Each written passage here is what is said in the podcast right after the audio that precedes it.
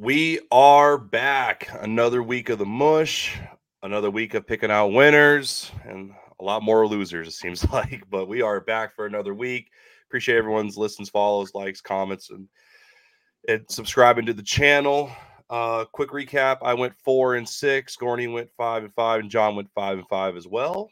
Gorney and I are now tied, one game above 500 at 40-39. So if you are loyal to us, we're making you just a little bit of money.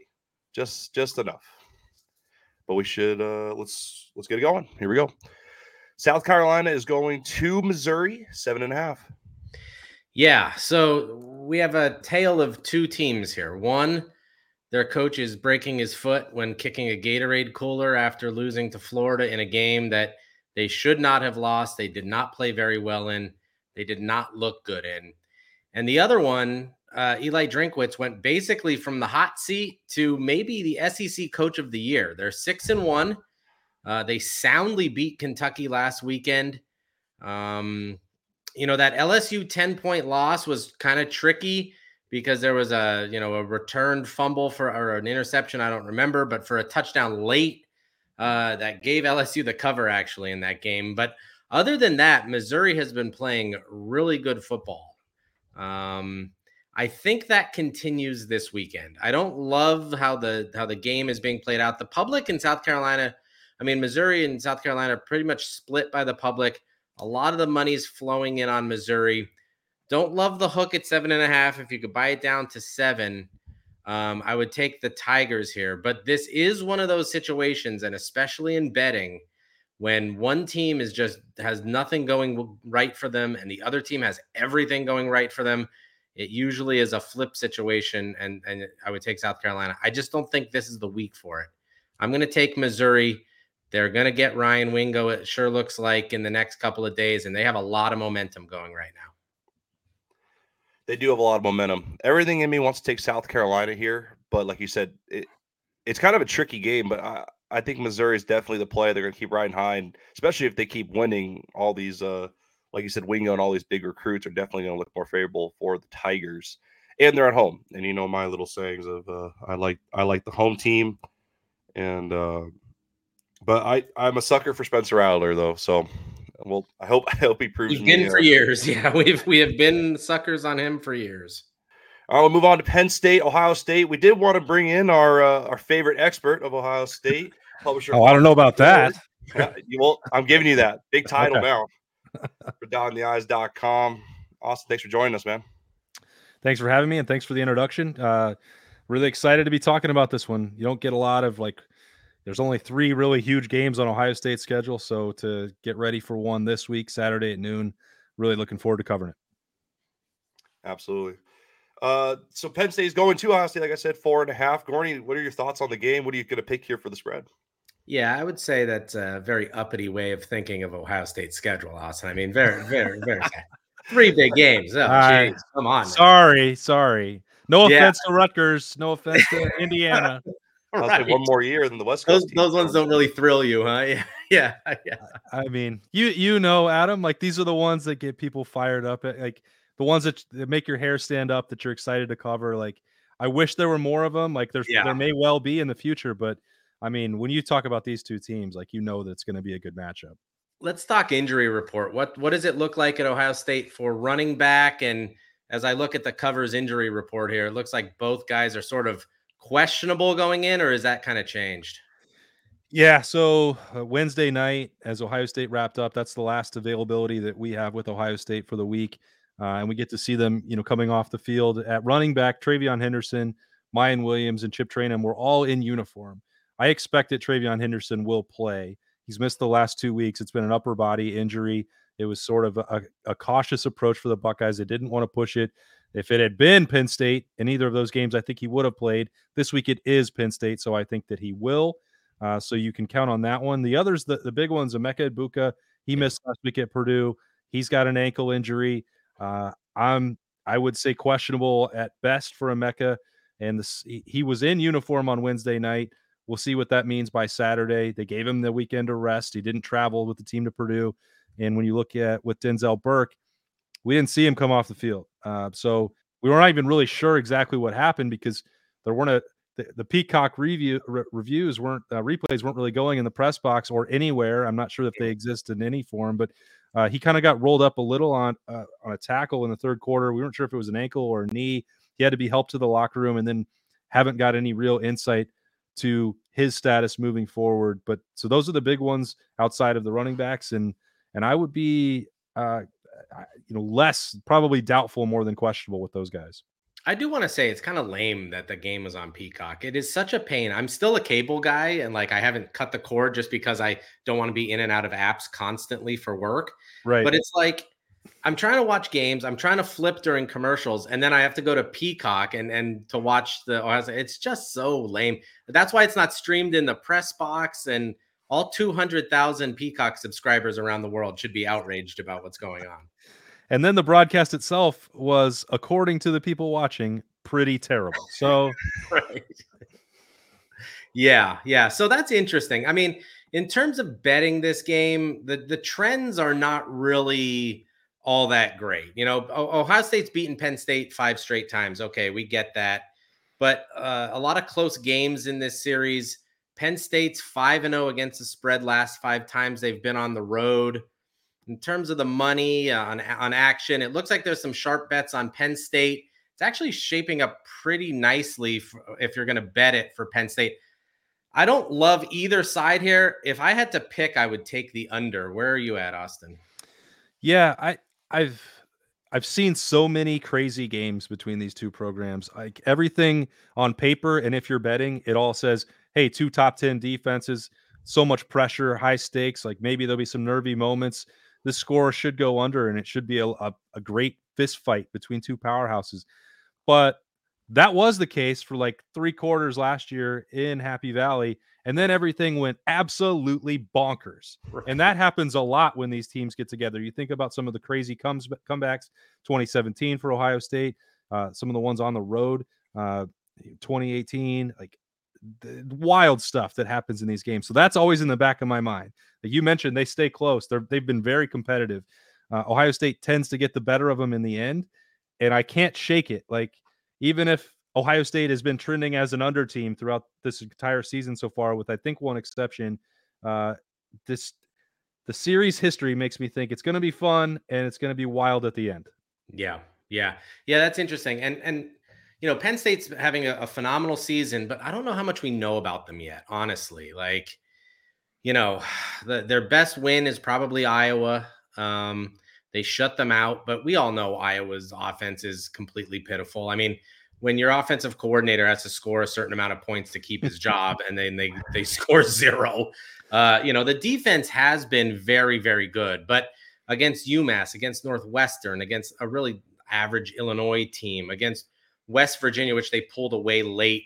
I think this is going to be obviously the biggest test that they have, at least up to this point in the season. Michigan will provide different sorts of problems, especially I don't know what Michigan people are at Penn State games taking signs or where they are doing that. I mean, that is they're probably going to be in the horseshoe this weekend, right? They have to sell their tickets. Very interesting story going out of Ann Arbor today. But yeah, I just don't know. I think the defense is very good, but also very untested. I think Drew Allar on the road has been very, everywhere has been very good, but Ohio State's defense is a little bit of a different animal than going to Northwestern. So yeah. I think it's just going to be, and then, Penn State has been phenomenal against the run, but hasn't dealt with an offensive line like this. James Franklin in big games. I think we know the history there. So I think this, though, is more of an Ohio State-Notre Dame game than it is the kind of back-and-forth game. So I'm taking the under. On the goal line stand, I hope James Franklin has 11 people on the field. We will see, but final score time. I'm actually going to – if I'm taking the under, I should take the underdog. So I'm going to go 21-17 Ohio State. All right. I picked for over on our site at Dotting the I's. I think Ohio State will win this game 30-20. Like I said, Gorney, like I just think these games tend to get weird. And if these defenses are that good, like they can score too. We've seen Penn State with a kickoff return for a touchdown with Saquon Barkley in this series. We've seen what happened there in 2016 with the blocked you know, field goal to block punt. Like, I weird stuff just happens when these teams play. And like I said, Ohio State tends to get the better of it. You know, once it comes down to the clutch, they've had some fantastic fourth quarters in this series. You never want to rely too much on the past. If this is a betting show, which it is, like, that doesn't always mean everything. You should be looking at this season. But even from that perspective, I'd say Ohio State, as you mentioned, they went on the road. They beat Notre Dame. That win looks a little bit better today than it did a week ago after that win for Notre Dame against USC and blowing them out in that building. So I think that helps. Kyle McCord answered the challenge late in that game, and this will be something very new for Drew Allar. I think he's a really talented quarterback, but, man, to go on the road for your first really huge game against an elite Ohio State defense and in the Horseshoe, you know, place you grew up going to watch games, like 100,000 people, game day, big noon kickoff, all that. That seems like a lot to me for him to handle. We'll see on Saturday at noon, but I think Ohio State will win this game 30-20, and I'm going wild and taking the over. Before I let you go, one last thing. Yeah. Michigan State Urban Meyer rumors all over the place. Is this John Gruden to Tennessee 2.0 or even more ridiculous? It's even it's about the same level of ridiculous.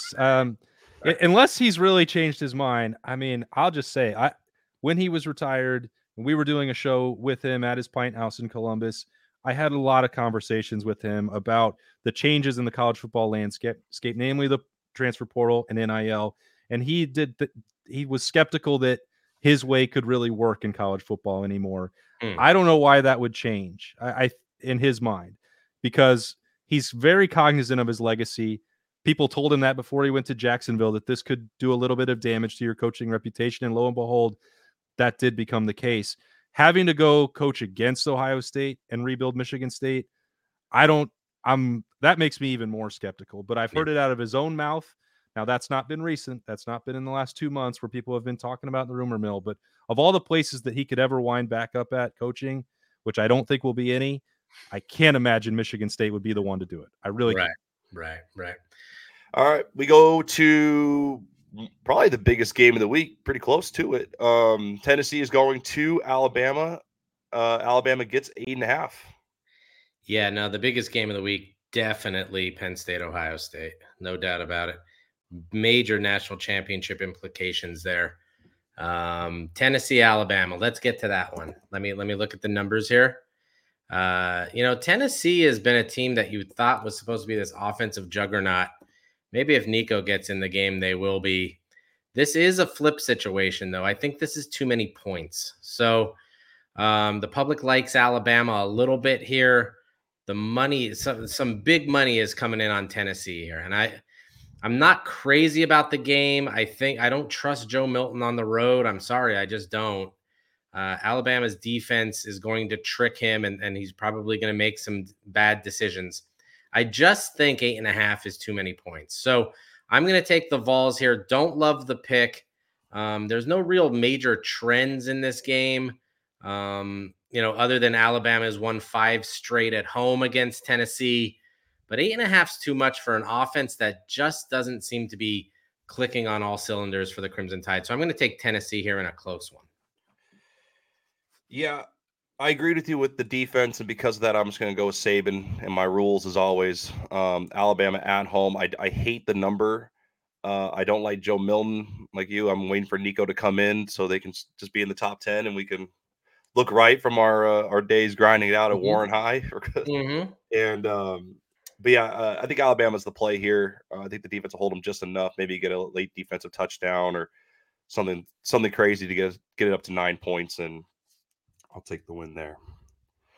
I was going to ask you, though, because it's kind of a high number at 8.5, but I see here the over-under is 48.5. Like, that's kind of like it's weirdly low, but also it's going to be a defensive game. I don't know. That's kind of like a fishing line. Yeah, listing 48.5, so they're looking at a 28-20 kind of game, one way or another. I actually like the over, honestly. That's what I was thinking. It was like the over in Tennessee. Yeah. Washington State is going to Oregon. Pretty big line here for a pretty decent Washington State team. I know that they didn't look very good against UCLA, but 20.5.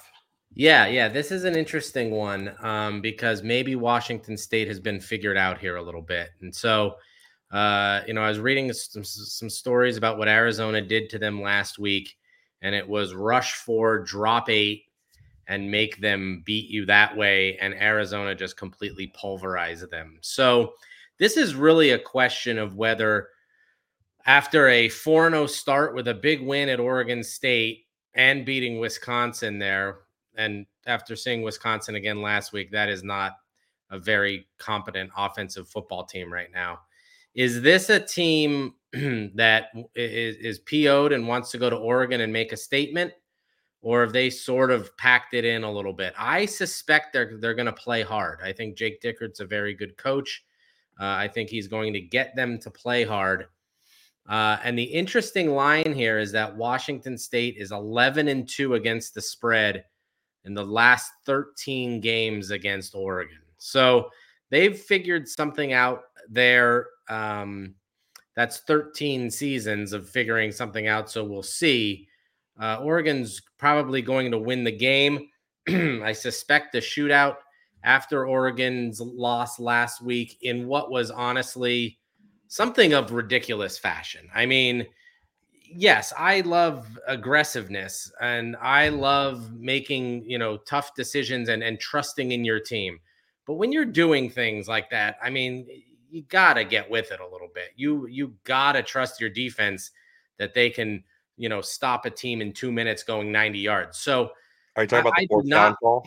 I do not like how Dan Lanning coached at Oregon State last year. And I definitely don't like how he coached on the road last week, giving Penix half of a field to win the game. So I'm going to take Washington State here. I think Oregon bounces back and wins the game, but 20.5 is a lot of points. And I think Vegas is trying to lure a lot of people in by Arizona blowing them out last weekend.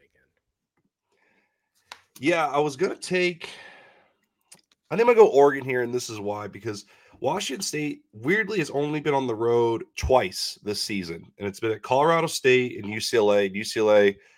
I saw that crowd, and it was about 40 people there. Yeah, so they never, so they never played anywhere that hasn't been like too crazy. The line's really big, but I think it's going to be Oregon's going to try to prove something. Dan's pissed off because everyone's questioning the way he's coaching in games. So I'm going to take Oregon here to cover it. I don't love it, but the fact that they just never really played on the road for Washington State, and they're not looking very good with scoring like less than 30 points in two games. Yeah. I'll take Oregon. Texas is going to Houston, 23.5. Yeah, this is definitely one of those sort of games that I might turn on if those other games earlier are not looking all that interesting. Well, midday, really. There's a sharp bet on Texas, and the public is all over Texas in this game, almost 80% of the bets, but only 55% of the money. A lot of money coming in on Houston. I don't know. I don't really see it. Houston was lucky to beat West Virginia in maybe one of the most lucky situations of all time in college football. Basically, West Virginia driving down the field, scoring, and then in three plays or so, Houston chucks it from midfield and they win. But they got blown out at Texas A&M. TCU stopped their offense, completely blown out. They lost to Rice. This essentially is a 2-4 football team against a Texas team looking to bounce back. I just don't think Houston has the horses to stick with Texas here. I'm going to take Texas in a 49-14 sort of situation. I absolutely agree with you. I'm trying to avoid Texas when betting because I see them. They're all over the place. But Houston's just not a very good football team this year. Like you said, they've gotten lucky with their record. 23.5 is a little high, but not crazy enough, and they'll handle business. All right, Ole Miss is going to Auburn, 6.5. Yeah, Joe Goodman, my buddy from back in the day when we both covered Florida, wrote this week that if Lane Kiffin loses to Auburn, he should be fired. And I think it was a little tongue-in-cheek, just basically saying that Auburn has been really pitiful recently. They have not been a great football team in the last few weeks. They have not looked good on either side of the ball. LSU blew them out. So after sort of battling Georgia, those two losses against Texas A&M, which has so many problems right now. They couldn't move the ball and score. Against LSU, they couldn't stop anybody, and they really couldn't score. So we'll see. Now, if you look at the numbers here, Auburn has been very good against Ole Miss at home, 8-1 straight up in the last 9 games, 6-1 straight, 8-1 in the last 9 games when playing in Auburn, 6-1 in the last 7 games playing Ole Miss anywhere. So those are tricky numbers. Plus, the public is all over Ole Miss, 85%. The money's kind of following right along. The line has moved from 2 to 6. This is a weird game. I don't really love it either way. I don't know if Auburn is sort of kind of given up a little bit after that LSU loss. I suspect not. I just don't know if they can keep up offensively with Ole Miss that can move the ball. I don't love this game either way. I hate the numbers and the trends, but I'm going to take Ole Miss. Yeah, I'm going to side with you on Ole Miss here. First off, just Auburn broke my heart last week, I should say. I thought they were going to cover. It was a disaster, and Ole Miss will score. And if I only need a touchdown to cover this game, that's plenty. Yeah. I don't love always laying on the road, but that number's not scary. And Auburn, just now we got trust issues. So yeah, not trust issue. All right, Duke's going to Florida State, 14.5. Is Duke still on the backup quarterback? Duke, yeah, supposedly Duke is going to still be on the backup quarterback here. So this could change. This could change my thinking if he somehow miraculously comes back and makes it a game. But I'm actually going to take Duke here. The public likes Florida State. The money is following Duke heavily. So it's a flip situation, and the line is dropping. So it started at 16.5. It's down to 14.5, even though the public is all over them. So somebody came in big here and took Duke and thinks they're going to be able to keep it a close game. I do too. I just think that they're too well coached. They're too succinct in what they're trying to do to get blown out here. This is not Syracuse. This isn't Virginia Tech. I think this game is much more like the Clemson game. And I'm not comparing Duke to Clemson yet, but I think, even though they beat them, I think it's much more like that game where it's going to be 31-21. I'm going to take Duke here, laying the points. I'm going to go Florida State here. I'm just going to ride the backup quarterback and hope that's the situation. And Florida State just runs all over them. I can't ever figure out Florida State, and they are a pretty good football team, and they're a good football team at home as well. And I don't think Duke and the boys are ready to get down there. 14.5 does scare me. Florida State will probably win this game by like 7 or 10, but I'll just take the chance that the backup will play and they'll cover that spread line. So we move on. Clemson is going to Miami, and Miami gets 3 points. Yeah, I don't see how this is a 3-point line. I just don't think Clemson is getting the respect that they, should deserve. Dabo said this week that some people should get off the bandwagon if they don't like how things are going. And I know they kind of crept by Wake Forest just a few weeks ago. But they're a more physical football team than Miami, and their defense is much stronger. Miami's coming off back-to-back losses. North Carolina put 41 on them last week. Georgia Tech beat them at home, which we all know was the running when you should be kneeling and winning that game. I just think Clemson is going to be too physical for them. It could be sort of a choppy game. I don't love it in that sense, but Clemson is 7-1 ATS against Miami in the last eight showings. They're 5-1. The last 6 times they played. I don't see how anything changes there. So I think the short number is interesting. There's a sharp bet on Miami that kind of scares me a little bit. But if this is a field goal or under, basically have to win the game, and I'm going to take Clemson to win the game. Yeah, I agree. I'm going to go Clemson here as well. If John was on the podcast, I'm sure he would try to convince me to take Miami here with the points, but Clemson's a good football team. 3's plenty.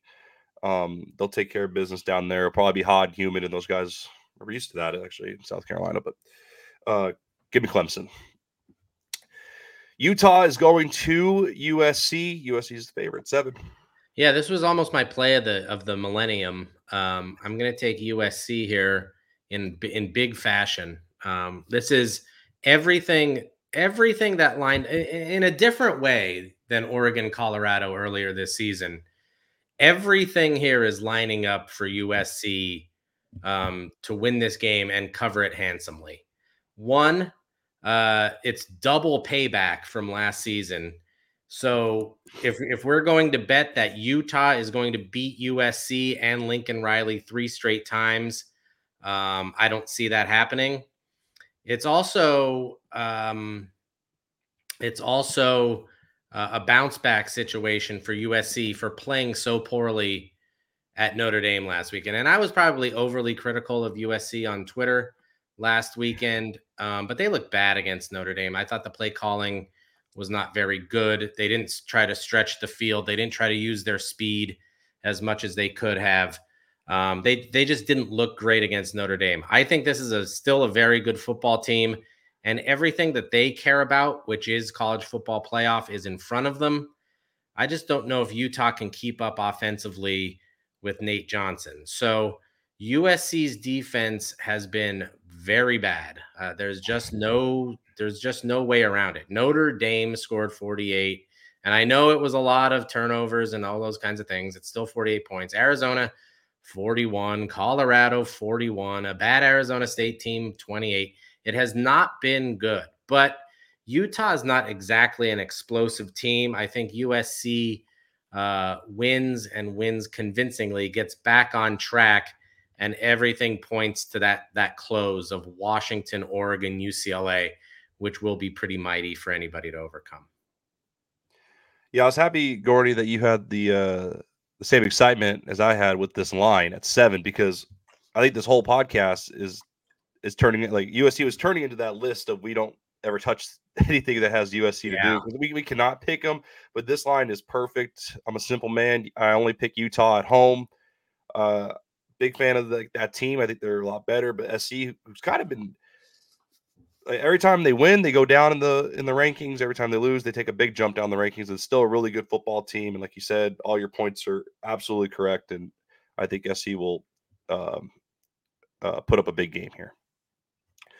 We wrap it up with Arizona State going to Washington. A pretty big line here, 26.5. Yeah. This is a big line, and the public and the money is and a sharp bet is on Arizona State here. So this is really just Washington came back to win last weekend, feels phenomenal about that, and then kind of comes back to life and does not prepare for an Arizona State team that, quite honestly, I don't know needs how much preparation for. So this is an Arizona State team that's 1-5. However, other than their loss to Fresno State, which was 29-0, which is hard to believe, would have covered. Yeah. At home. They would have covered every one of those numbers, 26.5 against Oklahoma State, which is not an explosive offense, especially early in the season. They've gotten better. They would have covered against USC, and they lost to Cal and Colorado by 3 points each, even though they came back miraculously against Colorado and went 97 yards in like the last minute to force overtime and then lost there. So there is also a trend here that's almost hard to believe, but Arizona State is 14-1 against the spread the last 15 times they've played Washington. And they're 9-1 in the last 10 times they played at Washington. So either Washington is the most mature football team in the history of college football and comes out and it's 28-0 after the first quarter, or they're still kind of feeling themselves after that Oregon win last week and the start of a great season. I'm going to side with Arizona State here. If they get blown out, they get blown out. But at least every trend and everything you see tells me that Arizona State isn't going to win the game, but is 49-28 out of the realm of possibility? No. So I'm going to take the Sun Devils. going into this podcast, this was actually going to be my game, my lock of the week, and I changed my mind because every time I kept staring at it, it scared me. I'm still going to take Washington here. I think it's the best play. Washington's done well for me in general all year. I mean, they didn't cover last week, but we didn't lose any money. It's a huge line, and I think I'm a big believer in Penix. He's just trying to go for it for the Heisman. I think he's going to keep putting up numbers. 26.5 is very, very big, but I think Penix and especially them at home, they'll handle the Sun Devils. All right, wrap up the show with, as always, with Lock of the Week. What do you got, Gorney? Yeah, let me paint a picture here for you in the Iowa-Minnesota game. That's what the segment should be called, is Gordy's picture. Yeah. So the number that I'm seeing for the over-under is 31, and that is absurdly low. I don't even think the Service Academy games get that low. But I still think it's too high. And one of my rules is any number that they put out that seems too high or low is not high or low enough. And so here's what I'm saying. Let's start with Iowa. Iowa is 6-1. They genuinely could end 11-1. And be one of the worst offensive football teams in the country. And they're going to get worse. And here's why. They've thrown 93 passes this year. In 7 games, they have 4 passing touchdowns.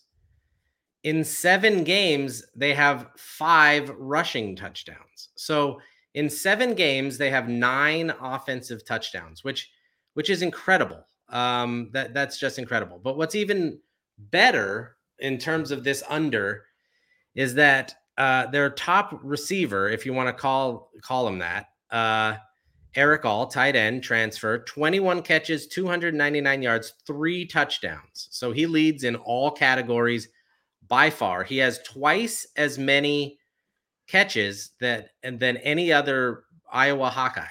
The next 2 have 10 each. He has 3 of 4 receiving touchdowns. Okay. 3 of 5. That means more than half, and he's hurt. He's out for the year. So their leading receiver in every category by far is out for the year. They can't score to begin with.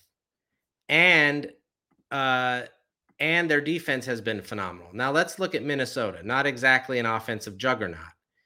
They're averaging 132 passing yards a game. That is insanely low. I mean, that is insanely low. They love to run the ball. Okay, I give it to them.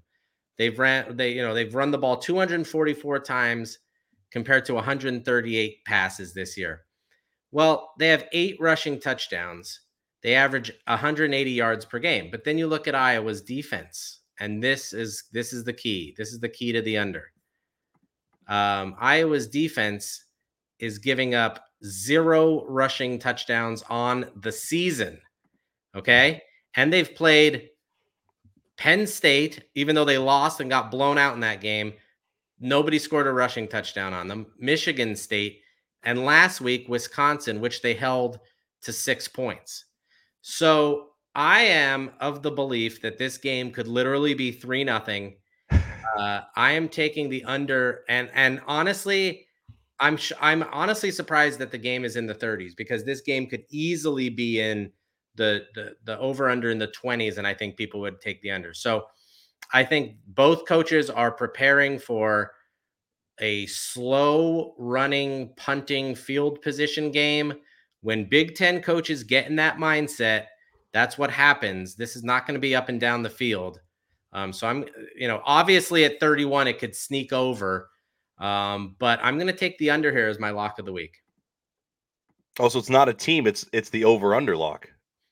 Oh yeah. Over-under lock, a new one. My locks of the week have actually been very good the last couple of weeks. So I'm sticking with an over-under lock. You make the same amount of money. So I'm taking it. I was going to say, I need to kind of go back and find the records, but I think us three have a really, really good lock of the week record. Like, I think we've only have 3 losses total, across everything's covering.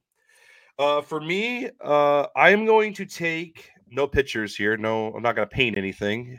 Simple man.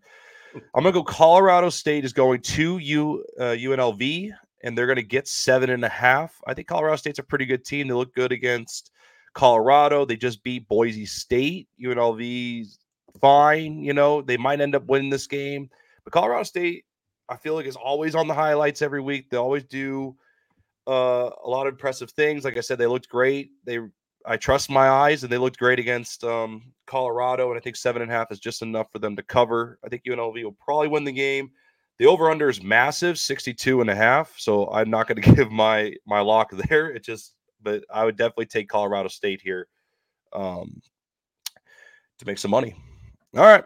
All right. Well, that is it. That's another week of the Mush. That was fun to get Austin on, and good luck to everyone this weekend. We'll see you next week. Please like, subscribe, leave a comment, follow us on all the social media platforms, and we will see you guys next week. Thanks, Adam. See you.